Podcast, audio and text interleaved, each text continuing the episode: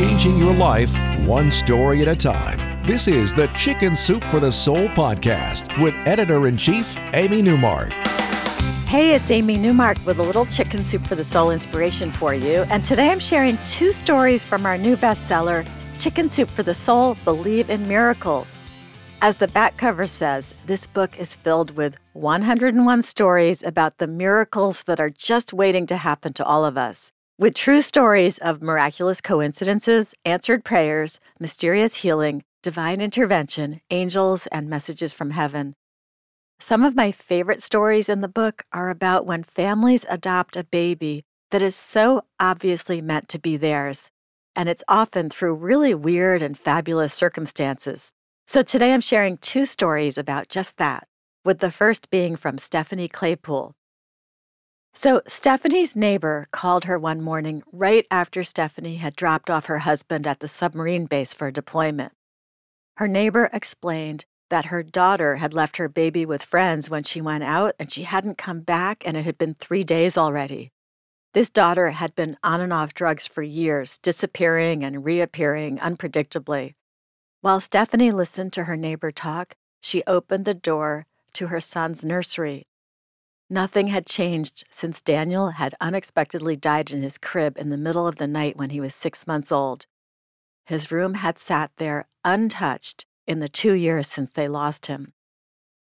Now, Stephanie's neighbor was asking if she could borrow a few of the baby's things because she had to go and pick up her grandson from the friends who were watching him. Stephanie said yes, and her neighbor went off to find her abandoned grandson. She called Stephanie hours later and said her daughter wanted to put him up for adoption and would Stephanie like to adopt him. Stephanie was shocked. Her neighbor didn't want him. She was his grandmother, but her neighbor explained that she didn't even know the baby and she wanted him to have a stable family with parents of the right age for him. And her daughter wanted Stephanie to take him too. Stephanie couldn't believe it, but she had to make a decision right then. So she said yes, even though her husband was in a submarine somewhere out of touch. She knew he wanted another baby too. And then she went off to meet her new son, David, and she fell in love with him instantly when she saw him. A few weeks later, as Stephanie plowed through a stack of adoption paperwork, she found David's birth certificate, and what she learned gave her goosebumps. Her son Daniel had died on the day he turned six months and 20 days old. Her new son David was given to her on the day he turned six months and 21 days old. Stephanie says there was no gap, no overlap. David may have grown in someone else's womb, but he was meant to be my son. Now, here's another story that will give you shivers, and it's from Lynn Jorgensen, who tells us that she spent six years having miscarriage after miscarriage. And at age 28, she was despondent, not knowing if she'd ever have a baby. She decided it was time to adopt and that they would most likely adopt a girl from China. A few months later, she awoke from a painful, sad dream and wrote about it in her journal. She says, in my dream, I watched as an Asian couple gently placed their baby beside a rural well.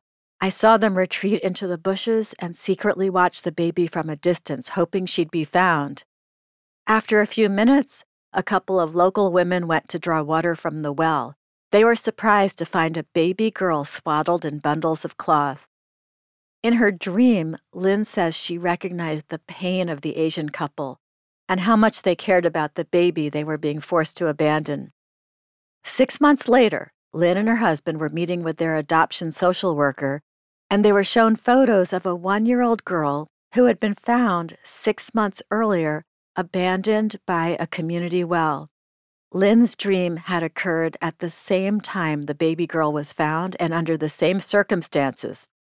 Lynn and her husband adopted Song Lee and brought her home to America.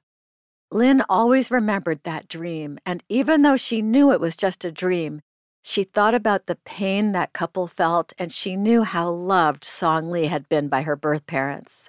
When her daughter was in high school, Lynn decided to take her to China to find her roots. The family went to China and met the director of the orphanage where Song Li had spent that half year after she was left at the well. The director took them to the well where the girl was found, and Lynn couldn't believe it. It was exactly the same as the well in her dream 15 years earlier. There were some women standing by the well, and through an interpreter, they found the two women who had found Song Li by the well and brought her to the orphanage. Those two women were thrilled to see the baby girl, now a happy, healthy teenager. So, those are two very cool stories from our new book, Chicken Soup for the Soul Believe in Miracles. I'm Amy Newmark, and I want to thank you for listening to the Chicken Soup for the Soul podcast today. Please let your friends and family know about it. And if you have family members who are new to podcasts, show them how to get the podcast on their phones or computers. I'll be sharing about 20 stories from this new Miracles book, so subscribe to the podcast so you get every episode delivered automatically. If you'd like to learn more about Chicken Soup for the Soul, Believe in Miracles, go to our website, chickensoup.com, and click on the podcast button. You'll see the book there, and you can check out the front and back covers and read more about it and you'll find the book wherever books are sold, including Walmart, Barnes & Noble, Target, Books A Million, and Amazon. Come back next time to hear some more miraculous stories in our next episode, which is called Miracles, Money, and Divine Intervention.